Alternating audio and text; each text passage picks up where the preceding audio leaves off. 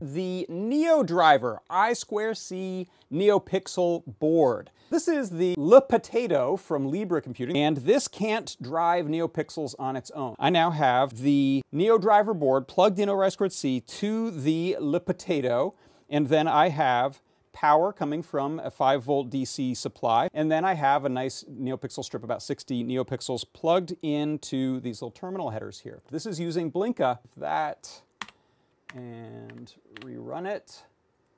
Uh, and here you go. This is not slow. Uh, at first I thought, uh-oh, this is, with all these warnings, is this going to be disappointingly slow and we're going to be sad? But no, I'm, I'm here on a little single board computer that can't on its own do NeoPixels, and yet with our little NeoDriver, we are doing some uh, very respectable NeoPixel driving. Is the NeoDriver. It is an I2C Stemma QT NeoPixel board.